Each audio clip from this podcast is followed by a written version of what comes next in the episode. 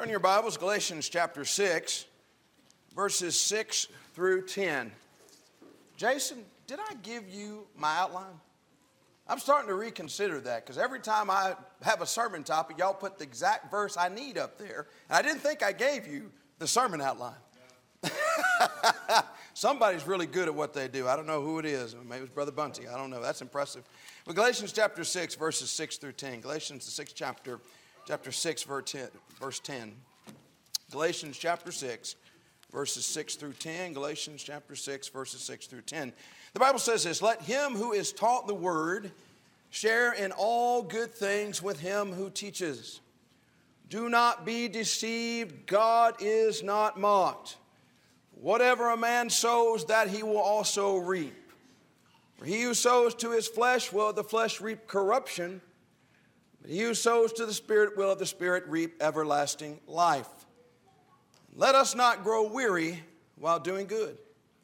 For in due season we shall reap if we do not lose heart. Therefore, as we have opportunity, let us do good to all, especially to those who are of the household of faith. He says, The one who is taught ought to share in all good things with the one who has taught him. That shows the appreciation for the teaching, the appreciation for the message that's given. So if you're the recipient of that message, you need to share in all good things with the one who gave you the message. And then he goes on to say, I want you to understand, don't be deceived. You reap what you sow. You've heard that. You reap what you sow. If you're going to sow to the flesh, you will of the flesh reap corruption, eternal corruption, that is. But if you sow to the Spirit, you will of the Spirit reap eternal life. And then he goes on to say this. He says, I want to make sure that you don't grow weary while doing good. Did you know that? Did you know that you can get so caught up in doing good things, so caught up in doing the will of the Lord, so caught up in serving your fellow man that you can get tired and you can get worn out? And Paul is saying, don't do that. Hang in there. I know you're working. I know you're doing a lot of things. I know you're teaching. I know you're edifying. I know you're being hospitable. I know you're helping the needy saints. But, but hang in there. Because if we don't lose heart in due season, we will reap eternal life. I like to say that when Paul makes these instructions here, he's not talking to every Christian. He's not talking to all Christians out there. And I say that from, from this standpoint. Can you imagine a, a football game? And uh, during the football game, we have this young man who's a third stringer. And, and he's just sitting on the bench, as we say, just, just riding the pine he rides the pine in the first quarter. He rides the pine in the second quarter. He rides the pine in the third quarter. He rides the pine for most of the fourth quarter. And then all of a sudden, here comes the coach over to Mr. Benchwarmer and said, Hang in there, man. You're doing a good job. You, you, you almost got it. Hey, don't, don't give up, man. Don't give up the fight. You're doing so well. I'm so proud of you. And Mr. Benchwarmer says, Coach, I've been sitting on the bench. I haven't done anything. What are you talking about? That's kind of how I feel about Galatians 6 6 through 10. He's not talking to the Christian who shows up Sunday morning, on Sunday evening, if you have an evening service, on Wednesday night. And that's about the extent of that person's service. He's not talking to that person. He's not talking to the Christian that doesn't do any teaching. He's not talking to the Christian that doesn't do any edifying. He's not talking to the, creature, uh, the Christian who never opens his or her home to other brethren. He's not talking to the Christian that doesn't do anything in terms of relieving the needs of the needy saints. He's not talking to the Christian that can't even remember the last time they did something to help the unbelieving poor. He's talking to people who are working for the Lord, wearing themselves out. Those are the Christians that need this ammunition of, hey, hang in there. Don't give up. I know you're working hard. I know you're laying it all on the line. You put a lot of time in, a lot of effort, a lot of sweat equity, but hang on. Because if you hang on, you're going to reap what you have sown. And so the question I ask tonight is this Do you fall in the category of Christians that Paul is talking about in Galatians 6 6 through 10? Well, let me ask the question this way Are you not asking about the entire congregation, not talking about the eldership as a whole. I'm talking about you individually. Are you wearing yourself out for Christ? That's the question on the table. I want you to look in the mirror and ask you yourself the question Am I wearing myself out for Christ? Because you, if you're doing that, you're the person that we're talking to in Galatians 6 6 through 10. You're the person who needs this admonition. You're the person who needs this exhortation. You're the person who needs this encouragement. And we all ought to be in that situation where we're just wearing ourselves out for Christ. So, first question is this Are you wearing yourself out for Christ in teaching the lost? Are you wearing yourself out for Christ in teaching the lost? We do understand that each individual Christian has an obligation to teach. It's not just the elders, it's not just the deacons, it's not just the preachers, it's not just those that we think are especially gifted, but every single Christian has an obligation to teach. Christianity is a teaching religion. If you're not doing any teaching, let me tell you, you're in for a rude awakening on Judgment Day because that's what the Lord came to do. And He expects His people to do what He came to do, which is to seek and to save the lost. Let's look at some passage on that. Look at 2 Corinthians chapter 5, verses 17 through 21. 2 Corinthians chapter 5, verses 17 through 21. 2 Corinthians 5 17 through 21. The Bible says, Therefore, if anyone is in Christ, he is a new creation. Old things have passed away. Behold, all things have become new. Now, all things are of God, who has reconciled us to himself through Jesus Christ and has given us the ministry of reconciliation. That is, that God was in Christ reconciling the world to himself, not imputing their trespasses to them, and has committed to us the word of reconciliation. Now then, we are ambassadors for Christ, as though God were pleading through us. We implore you on Christ's behalf, be reconciled to God. For he who made for he made him who knew no sin to be sin for us, that we might become the righteousness of God in him. Paul says that we, through the blood of Jesus Christ, have been reconciled to God. That we were, as I think one of our brethren said earlier today, we were enemies of God. Romans 5 bears that out. And we have been reconciled. When you reconcile somebody, they've been estranged. They've been at odds with one another. And we've been reconciled to God through Jesus Christ. So he says, if you have been the beneficiary of that reconciliation, in other words, you have been reconciled to God, you know what? Now you have an obligation to take that very word that reconciled you to God and share that with other people so that they themselves can also be reconciled to God. You were the beneficiary of that. Now you got to pay it forward. And you pay it forward by going out and sharing the word of reconciliation. That means we all have to teach. We all have that obligation. We are all ambassadors for Christ. Now, I know some of my brethren uh, say that, well, no, I think that's limited to the Apostle Paul. I disagree with that based on the context. But if you don't like that one, let's go to 1 Peter chapter 2, verses 9 through 10. I think we can clear that up that every Christian has an obligation to teach. 1 Peter chapter 2 verses 9 through 10, 1 Peter the second chapter verses 9 through 10. 1 Peter 2 9 through 10. The Bible says this, "But you are a chosen generation, a royal priesthood, a holy nation, his own special people. Why?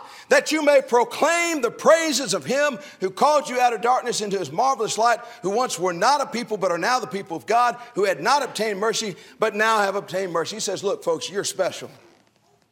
You're special. You're set apart. You're a holy nation. You're his own special people. You're a royal priesthood. Why? So we can feel good about ourselves. Why? So we have a sense of belonging. So we have a social group. Everybody's got to have a social group. This is just our social group. Why? No, none of that is why. He says, This is why you're called out. This is why you're sanctified. This is why you're a holy priesthood. This is why you're his own special people, so that you may proclaim the praises of him who called you out of darkness into his marvelous light. That's why you're a special people. That's why you're set apart. And if I proclaim the praises of him who called me out of darkness into marvelous light, guess what? I have to declare the praises of God. I have to set forth the praises of God. I have to tell the praises of God. Otherwise, I have to teach. And every single one of us falls within the umbrella of 1 Peter chapter 2, verses 9 through 10. Each one of us must teach. But, Kevin, I'm a young person. I'm in my teens. I'm a Christian, but, uh, you know, I, I'll do that later. Each and every one of us must teach. But, but Kevin, you got to understand, I'm a young mother.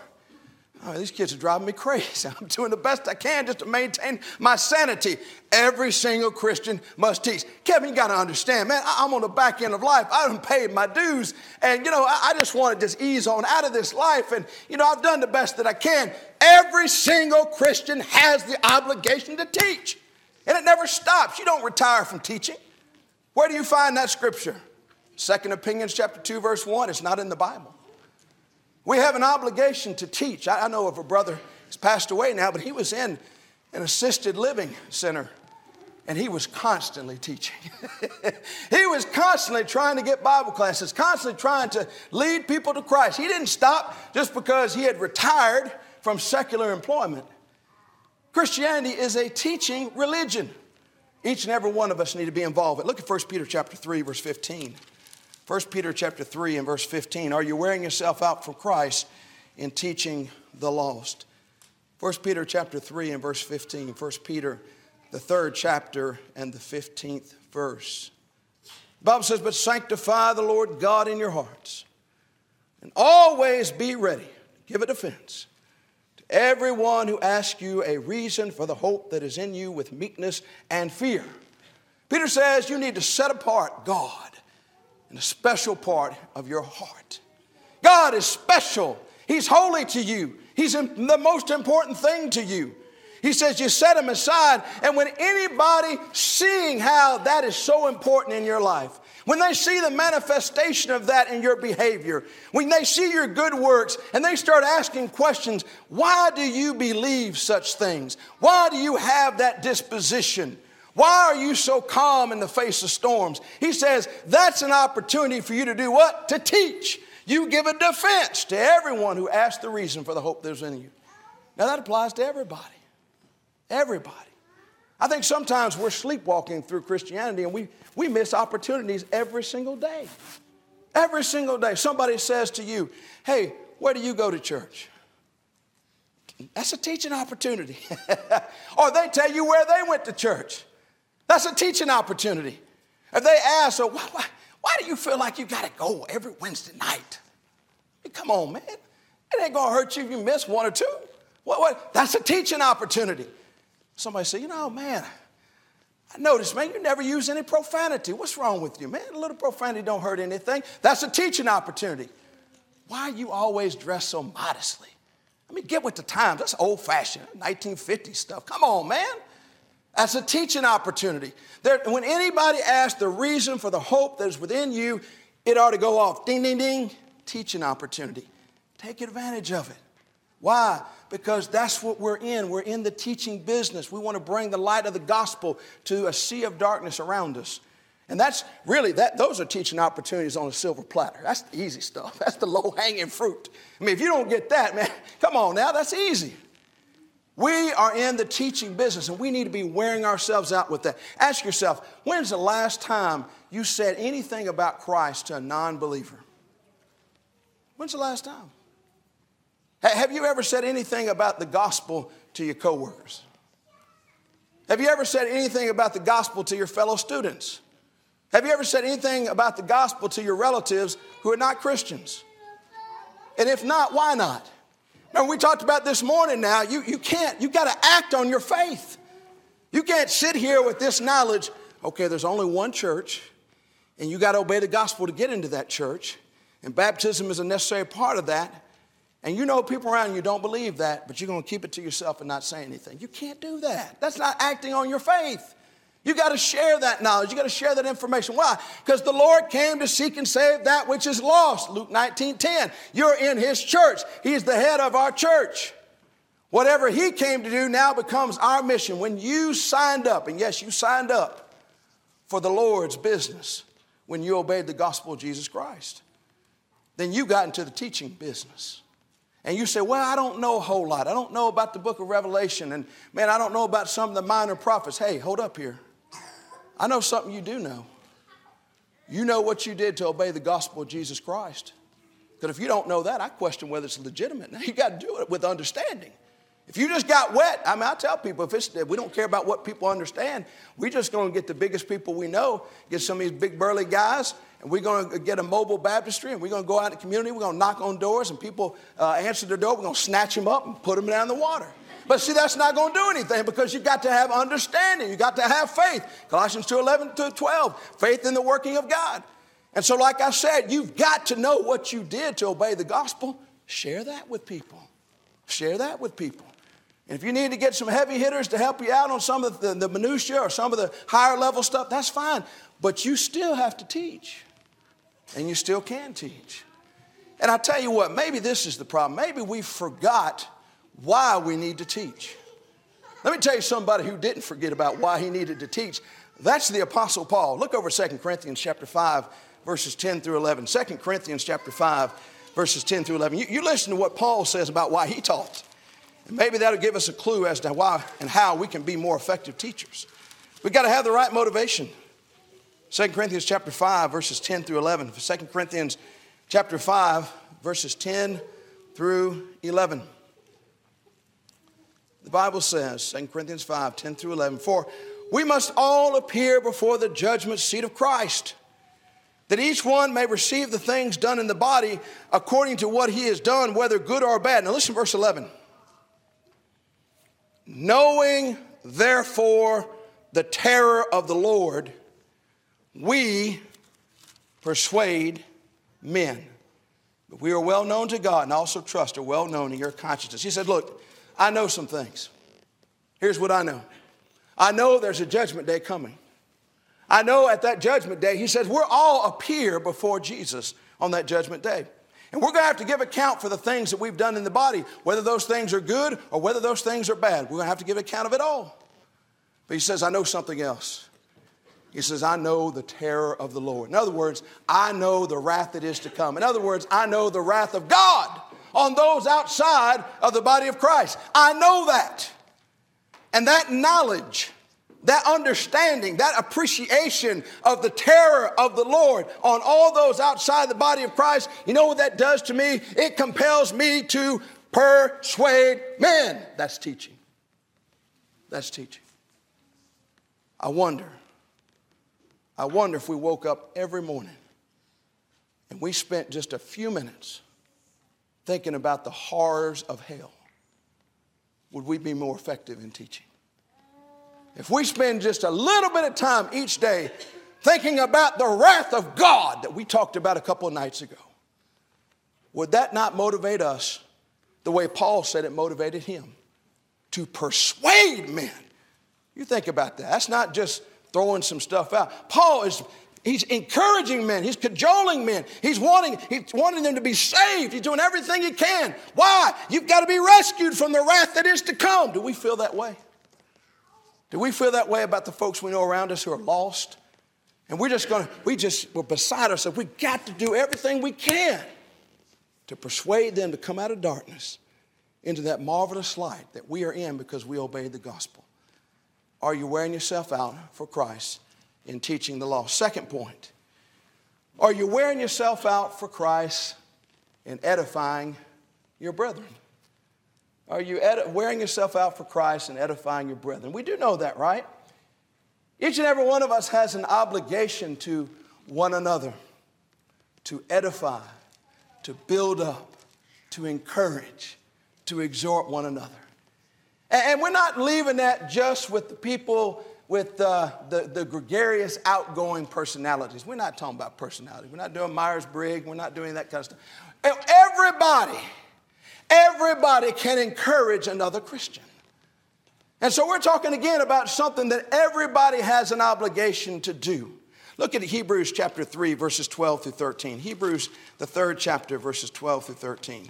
Hebrews chapter 3, verses 12 through 13. Are you wearing yourself out for Christ in edifying your brethren?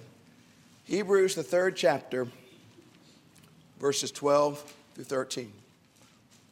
The Bible says, Beware, brethren, lest there be in any of you an evil heart of unbelief in departing from the living God, but exhort one another daily while it is called today, lest any of you be hardened through the deceitfulness of sin. Now, who is he talking to? First of all, let's establish that. He says, Beware, brethren meaning these are baptized believers, meaning these are fellow Christians, meaning these are folks in the kingdom, right? He says to them, Beware lest there develop in you, any of you, an evil heart of unbelief. Somebody says, Well, no, that can't happen. That can't happen because once you're saved, you're always saved. Well, now let's watch this now. Watch what the Hebrew writer says. He says, Beware, brethren, lest there be in any of you an evil heart of unbelief in departing from the living God. Now, what you hear sometimes people say, well, you, once you're saved, you're always saved. So if somebody leaves the faith, they were never really saved in the first place. All right, let's hit that again. Beware, brethren, lest there be in any of you an evil heart of unbelief in departing from the living God. Now, okay, if I depart from the living God, what does that mean? I must have been with God, right? you can't depart from somebody you haven't been with. So if you're saying that somebody who falls away was never with God in the first place, are we saying that we got some men that are so clever they got one over on God? I don't think so. So it must be possible to have fellowship with God and then lose that fellowship, i.e., departing from the living God. And in fact, that's the whole reason for the rest of the verse. That's the he's saying, look, it is possible for each and every one of us to develop an evil heart of unbelief. Notice that too, I think that's interesting, that the heart of unbelief is characterized as evil. You know, a lot of times we think evil is just limited to immorality, and certainly it includes that. But the scriptures are telling us that an unbelieving heart is evil. Check Revelation 21 8 for that as well.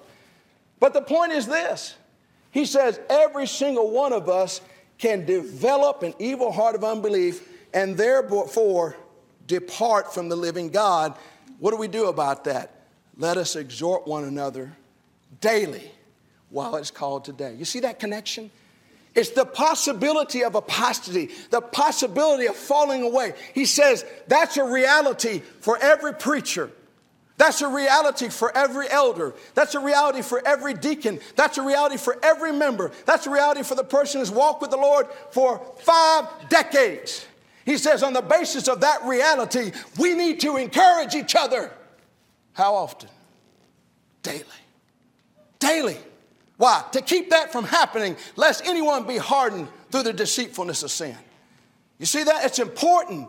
You need it. I need it. We need to be encouraged on a daily basis. Here's my question Are you doing that? I didn't say the congregation as a whole. I am not talking about the eldership as a whole. You individual, are you encouraging your brothers and sisters in Christ so that they don't depart from the living God? Because if you're not, you're not practicing Christianity as we see in the New Testament. And not only should we be doing it, we need to be wearing ourselves out with it. And folks, it's so easy to do. It's so easy to do. Got a brother down in Oak Mountain. And those of you that have some roots there will know him. His name is Paul Stiddemeyer.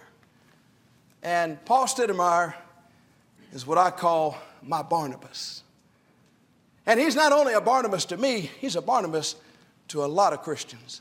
Now, before I go any further, I want you to understand the significance of that statement. Turn over to Acts chapter 4, verse 36. Acts chapter 4 and verse 36. Acts, the fourth chapter, and verse 36. Are you wearing yourself out for Christ and edifying your brethren? Acts 4:36, and Joses, New King James Version I'm reading from, and Joses, who was also named Barnabas by the apostles, which is translated son of encouragement, a Levite of the country of Cyprus, having land, sold it, and brought the money and laid it at the apostles' feet. Now, let's catch something here.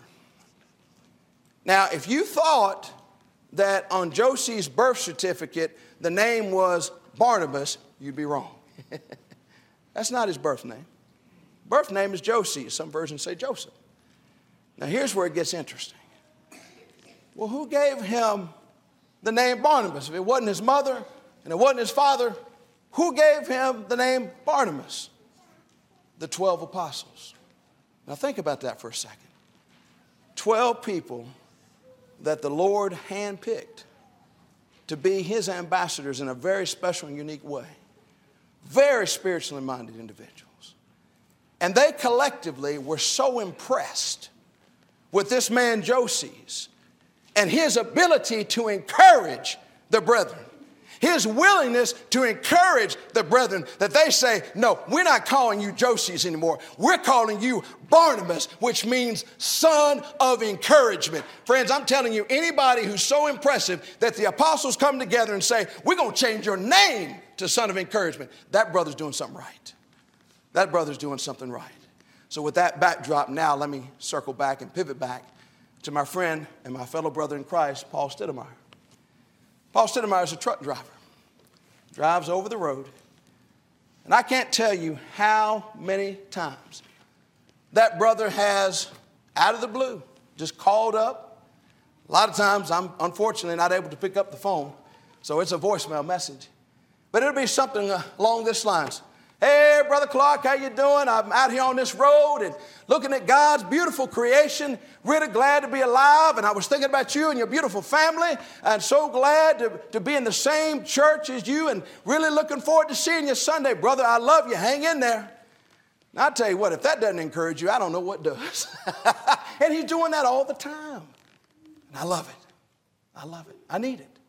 He may, uh, he sends a lot of text. I remember a long time ago, I was kind of on the cheap side. Also, kind of a conscientious objector to this texting stuff. I was like, come on, man, it's bad enough we had to use cell phones to talk. Now we got to write with them.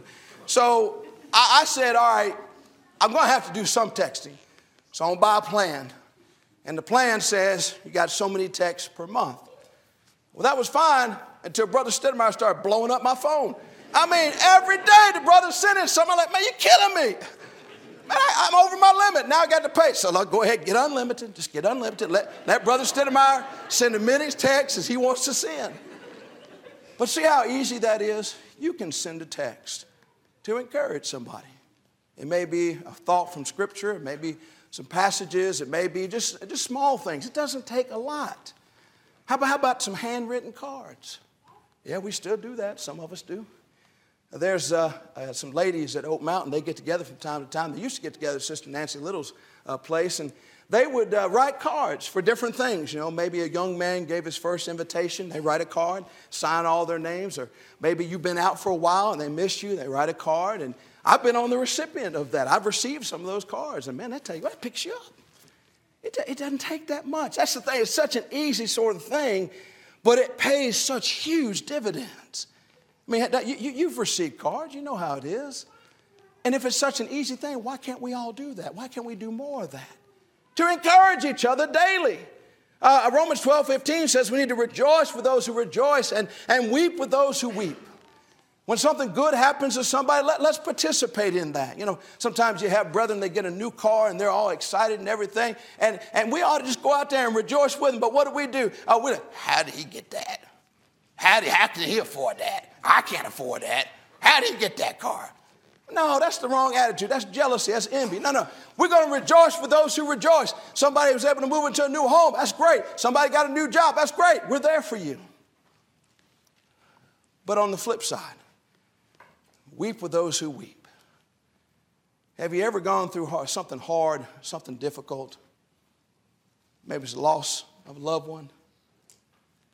And doesn't it help to have brethren to simply reach out to you? Maybe they send you a condolences card. Maybe they give you a hug after the service. Maybe they call you on the phone, talk about some memories with your loved one. You know, that means something. That's encouraging. Anybody who's gone through that, I have. It means a lot. And it just doesn't take that much. I think we, we sell short the power of words.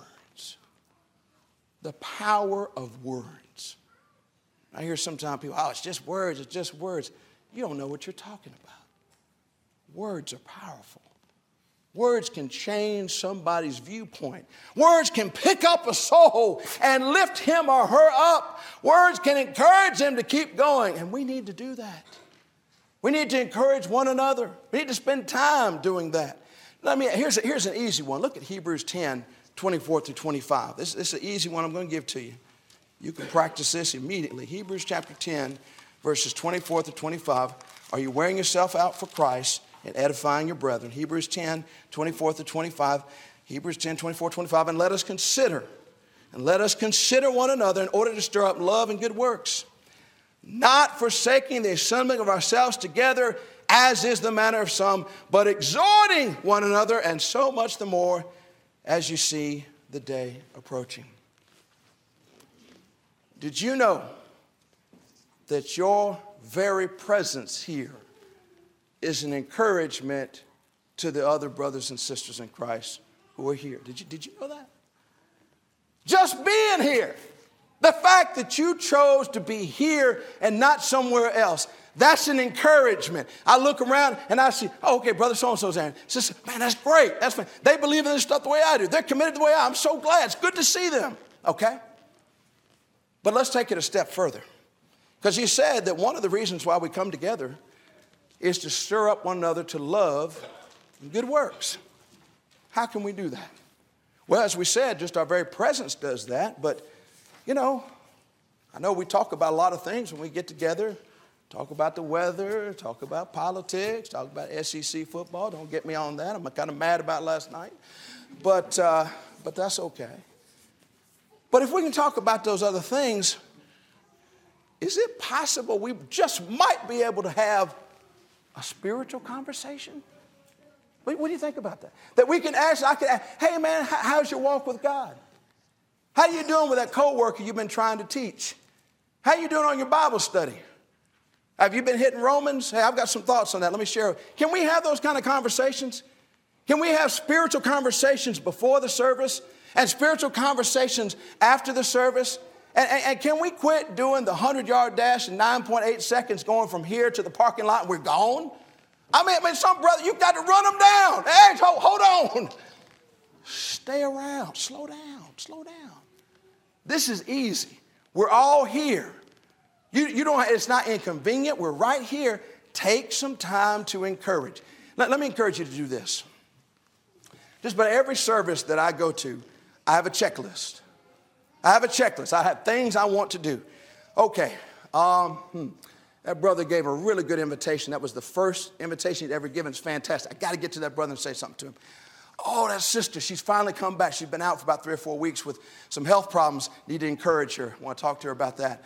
Uh, oh, yeah, wait a minute. Uh, I know that brother just lost his mother. Got to say something to him about that. Oh, I know that this brother over here, uh, he gave a beautiful Lord's Supper talk. Got to say something to him. Do, do you have lists like that?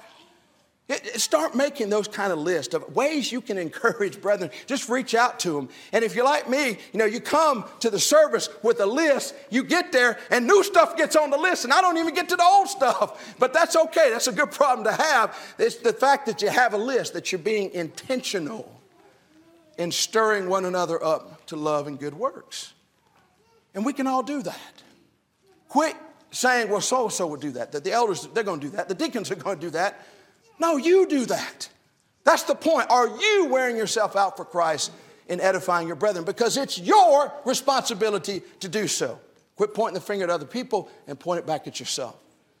Are we doing that? Are we wearing ourselves out for Christ in edifying our brethren? Third point are you wearing yourself out for Christ in being hospitable to your brethren? Are you wearing yourself out for Christ and being hospitable to your brethren? I know somebody saying, wait a minute, being hospitable. No, no, no. That's, I know what that is. That's 1 Timothy 3 2. Let me see, 1 Timothy 3 2. Uh, qualifications of the elders, 1 Timothy 3 2 says, A bishop then must be blameless, the husband of one wife, temperate, sober minded, of good behavior, hospitable. Boom, there it is. If you want to be an elder, you got to be hospitable. I don't want to be an elder. I can't be an elder, so I don't have to worry about hospitality. No, no, no, sorry. don't, don't get off that easy. Look at 1 Peter chapter 4, verse 9. 1 Peter chapter 4, verse 9. 1 Peter chapter 4 and verse 9. 1 Peter chapter 4 and verse 9. The Bible says very simply, be hospitable to one another without grumbling. So that's an individual responsibility. All of us must be hospitable to one another. Now, let me challenge you a little bit. How hospitable are you? Been here for a while, maybe? Been here for five years, maybe 10 years, 15, 20 years? How many of these brethren been in your home? Don't answer. Don't answer. I'm at how many of these brethren been in your home? And if the answer is zero or just a few, why?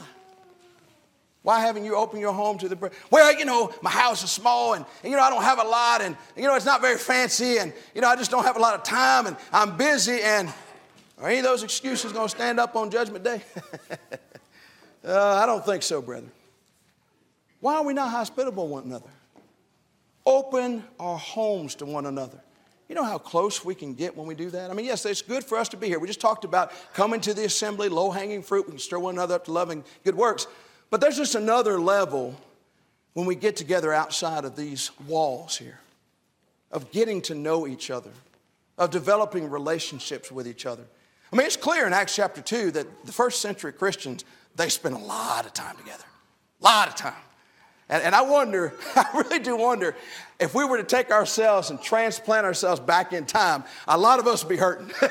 we, we'd be hurt because we're barely getting Wednesday night, Sunday morning, and, these people meeting every day. we would have, wait a minute, it's too much. Uh-uh, it's not too much. Those are people who love each other and care about each other. They're working together for the Lord, and they spend time together. And we need to do that. And all of us, again, we're ta- the nice thing about this is all of us can do this. I don't care how big or how small your house is. There was a sister, her husband, they moved to a congregation and they wanted to get to know everybody. So, you know what they did? They pulled out the directory and they pulled out simultaneously a calendar and they went through every Sunday and they had a list of invitees among the congregation with the goal of having every single person in that congregation in their home by the end of 365. Folks, that's being hospitable. And they may not have gotten everybody because you can lead a horse of water, you can't make him drink, but they got a lot of people in that home. And she cooks well too, and so word got out. So people started coming. Uh, but we, you can do it, we can be intentional like that. Be hospitable. And this last part, I, I, I know the Lord wrote this for me. Be hospitable without grumbling. Without grumbling. So let, let me tell you a little bit about my household. My lovely wife, my lovely wife is one of the best housekeepers that ever walked on God's green earth. I mean, I guarantee you, when it comes time for her to be admitted to the Hall of Fame of house cleaners, she's going in on the first ballot. Uh, unanimous. Nobody will contest that. And that's wonderful, that's great. But there's another level of cleanliness when we have people over. I mean, it's bad as it is, but it goes into overdrive when we have folks, which would be perfectly fine if she kept me out of it. But the problem is, she has this notion that I need to assist. So I'll be honest with you. I, I, I hate to tell this. There, there's sometimes I'm like, man, I don't want those people over because I know what that means. Oh, man, mopping and sweeping and cleaning stuff up. Oh, man. Kevin, be hospitable to one another without grumbling. And so I've got some things to work on. But it's important. Are you wearing yourself out for Christ in being hospitable to your brethren? Another point, fourth point. Are you wearing yourself out for Christ in relieving the needy saints? Are you wearing yourself out for Christ in relieving the needy saints?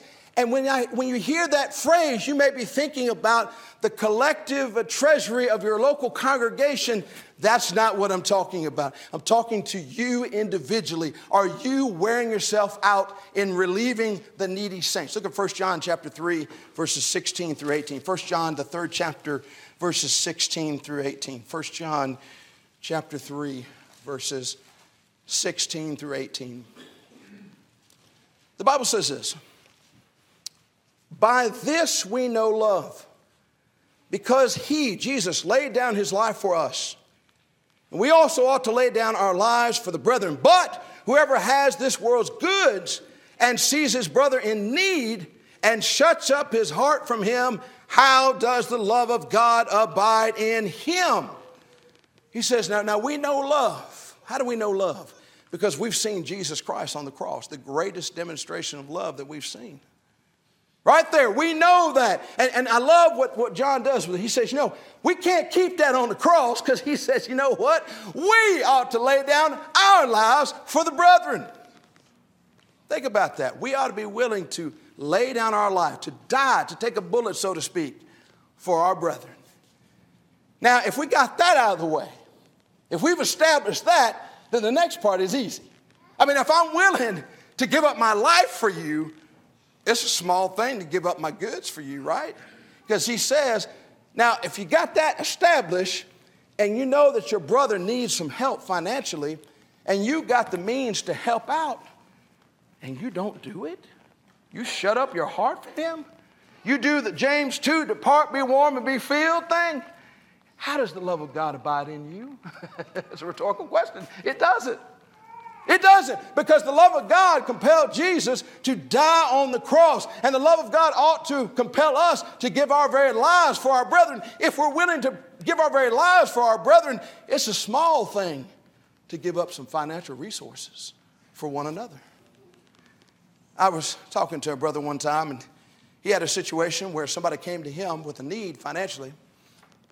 And his first instinct was to take it to the elders. He thought it was an appropriate expenditure. It was a saint, they were needy, so it was within the scriptures.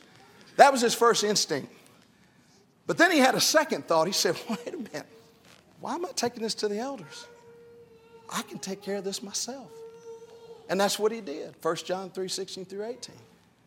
And, and this same brother, I, I, talked to him, and he's really well developed along these lines. He said, You know, I tell you, what, I, what he does is this every time he gets paid, every time he gets a check, he sets aside a portion of that money to have it available for those in need. Because he never wants to be in a situation where somebody comes to him asking for something, and because he has spent all of his money, he has to turn them away. Wow. That's a brother being intentional about being uh, relieving the needy saints. He's saying, now be careful that you don't just live high on the hog and you're spending every last penny on yourself selfishly. He said, you know, you just might want to carve out some money to help those who are in need, especially the saints. That's a good challenge, is it not? If I were to put up here your checkbook, your check register, each one of you individually, we're going to take the time, we're going to have a a hyper long service. We're going to go through everybody. Would there be any evidence of 1 John chapter 3, verses 16 through 18? Don't say anything, just, just think. Would there be any evidence that you're doing 1 John 3, 16 through 18? When's the last time you helped some brethren financially? When's the last time you stroked a check to a brother, gave him some cash, got him some food, took care of a bill? When's the last time? Well, Kevin, I, I don't know anybody that, that has any needs. Now, come on, folks. I, I, know that we, we're pretty well off at this congregation, but don't tell me nobody here has ever had any needs. I'm not buying that. I'm not buying that. I'm not buying that nobody at Oak Mountain's never had any needs. i have never met a congregation like that. If you know that congregation, let me know. We need to be close enough to one another that we know those needs, right? I'll give you an uh, example congregation in Atlanta. There's a brother in Christ. It was an engineer, lost his job, and uh, was having a tough time financially. And uh, this brother uh, was very outgoing, loved to talk. He was one of the ones that he would leave his Bible where he normally sits, go out and talk and talk and talk and be the last person out the building. You know those kind of folks. So, anyway, during this period of time where he is in need financially, he does that very thing. And he comes back to the seat when everybody's left, about ready to cut the lights off, and he sees an envelope, an unmarked envelope of money. And he has no idea who gave it to him. And this is years ago. I mean, years ago. I was in college, that tells you how long. And I remember recently, I was just curious. I asked, I said, hey, man, did you ever track down who, that, who gave you that money?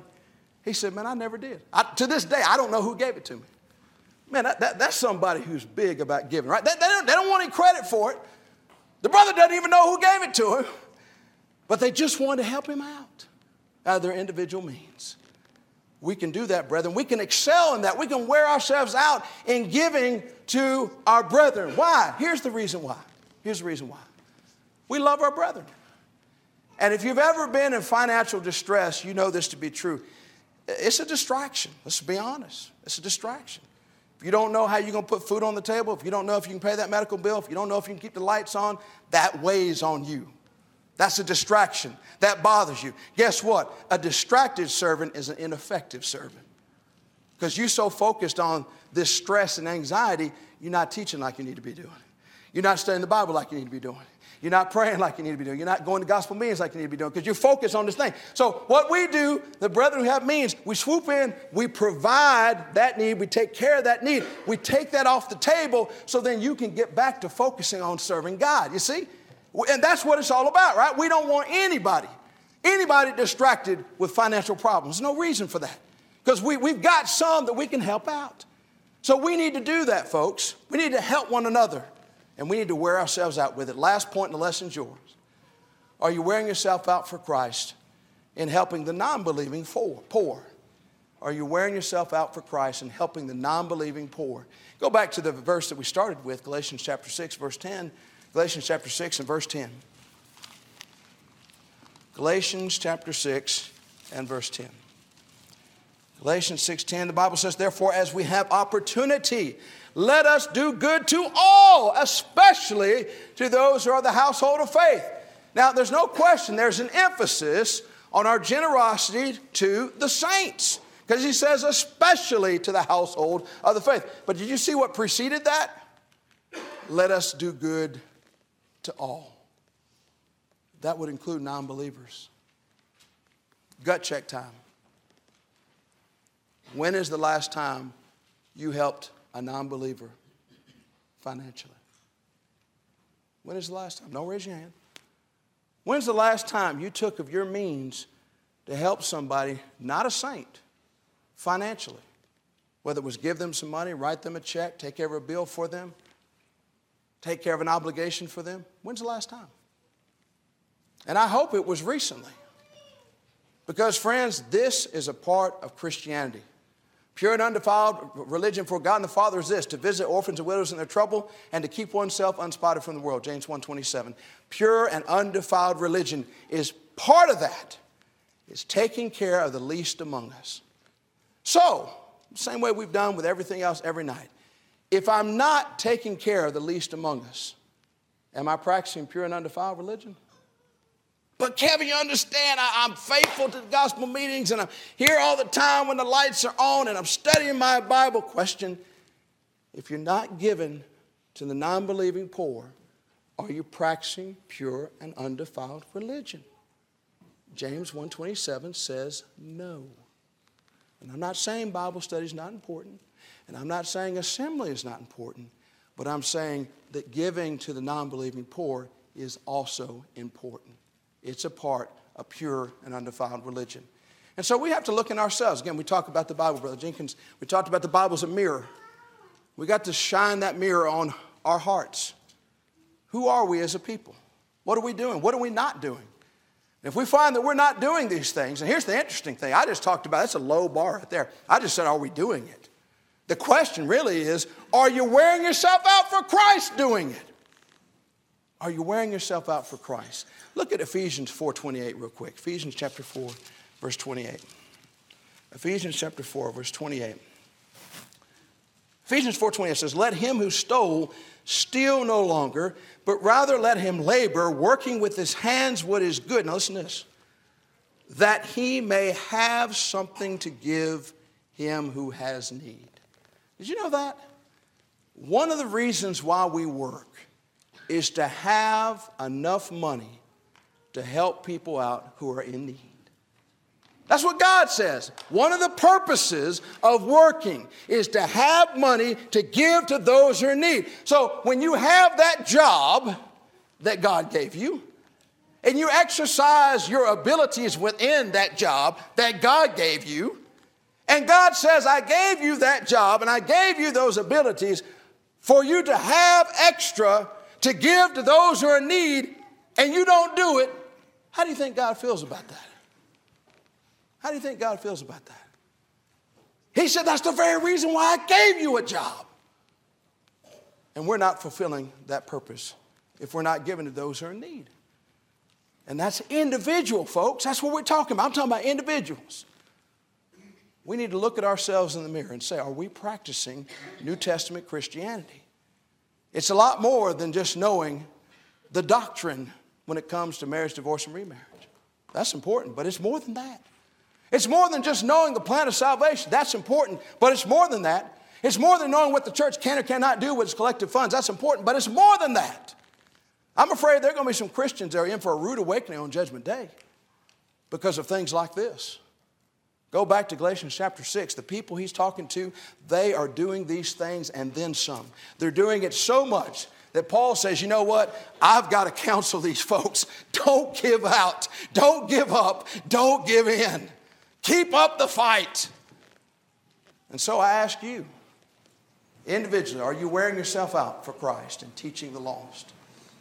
Are you wearing yourself out for Christ and edifying your brethren? Are you, edif- are you wearing yourself out for Christ and being hospitable to your brethren?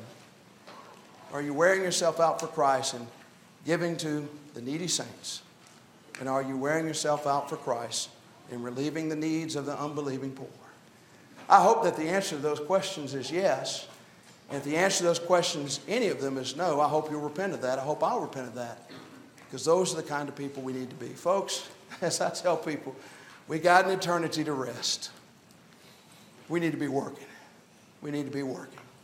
Yes, you may have to give up some college football on Saturday. Yes, you may have to give up some, some golfing outings.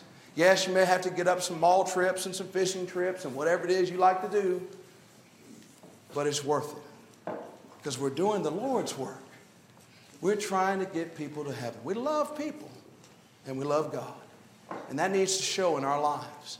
I want you to look at yourself have an honest examination. Hebrews 4:13 says the word of God does many things, but I like the last part. It's a discerner of the thoughts and the intents of the heart. If you read the Bible with an open and honest mind, it will tell you about yourself. Now, you may not like what you read because it's not looking at you the way your mama looks at you, it's looking at you the way God looks at you. And that's a much different picture. But if you're honest, you can see your shortcomings, you can see your failings, and then you can work on those things. And God gives us the means to do that. We're constantly growing. We're constantly becoming more and more like Christ. We don't ever want to plateau. We don't ever want to say, I'm complacent. I'm just going to have an autopilot going right into heaven. That's not the way it works. You're either growing or you're backsliding. That's it. Remember Hebrews 5 12 through 14. Really sad. You got some Christians there. They had been in the Lord's body long enough that they should have been teachers. That's what he said. You should be. You've been in the body long enough. You should be teaching. He said, here's the shame of it. Not only are you not teachers, you need to be taught again the very first principles of Christ. You guys are supposed to be college professors. You need to go back to kindergarten. That's embarrassing. That's embarrassing. But in our churches, we have brethren that have been around and been in the Lord 20, 30, 40, 50 years that fall in Hebrews 5, 12 through 14. Don't let, don't let that be you. Don't let that be you. And there's an easy way. Continue to grow in the grace and knowledge of our Lord and Savior Jesus Christ, 2 Peter says. Grow every day. Get better every day. Be a better student every day. Be a better teacher every day. Do something more today than you did yesterday. And wear yourself out for Christ. So that at the end, Jesus will say, Well done, thou good and faithful servant. If there's anybody here who hasn't obeyed the gospel of Jesus Christ, we want to give you that invitation, not from me, not from this congregation, but from the Lord. The Lord is calling you to come out of darkness. We have all sinned and fallen short of the glory of God. By virtue of that sin, we deserve the wrath of God. Remember, we talked about that. That's hell. There's only one way to escape the wrath of God, and that is the blood of Jesus Christ, which delivers us from the wrath that is to come. 2 Thessalonians 1, 1 uh, Thessalonians 1.10. And so we need to figure out how do we access the blood of Jesus that can deliver us from the wrath that is to come. And we're told that in 2 Thessalonians 1, 6 through 10, that says that Jesus is going to come back a second time. He's going to come back with his angels executing vengeance on those who do not know God and have not obeyed the gospel. And so if I want to avoid that fate, you know what I do? I got to know God, I got to obey the gospel. How do we do that? You hear the gospel message, you believe that message. Based on that message, you confess that Jesus Christ is the Son of God. Based on that message, you repent of your former way of life. Based on that message, you're baptized into Christ. And that baptism is not pouring, it's not sprinkling, it's an immersion. You contact the blood of Jesus Christ, washes away all of your sins. Now you're a fit vessel to do the work of the Lord, and that work is to seek and save that which is lost, because that's what Jesus came to do, Luke 19 10. And you spend the rest of your life with that overriding goal, that directive, that imperative. I'm seeking lost souls. And let's add what Paul told Timothy in 1 Timothy 4:16, take heed unto thyself and the doctrine.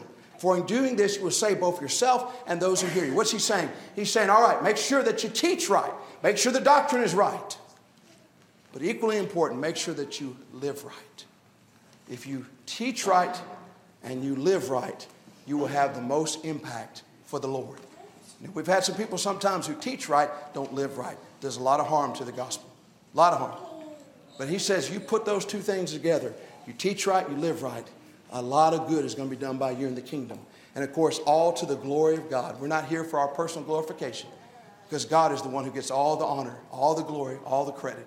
The fact that we're even here in His church is because of His grace.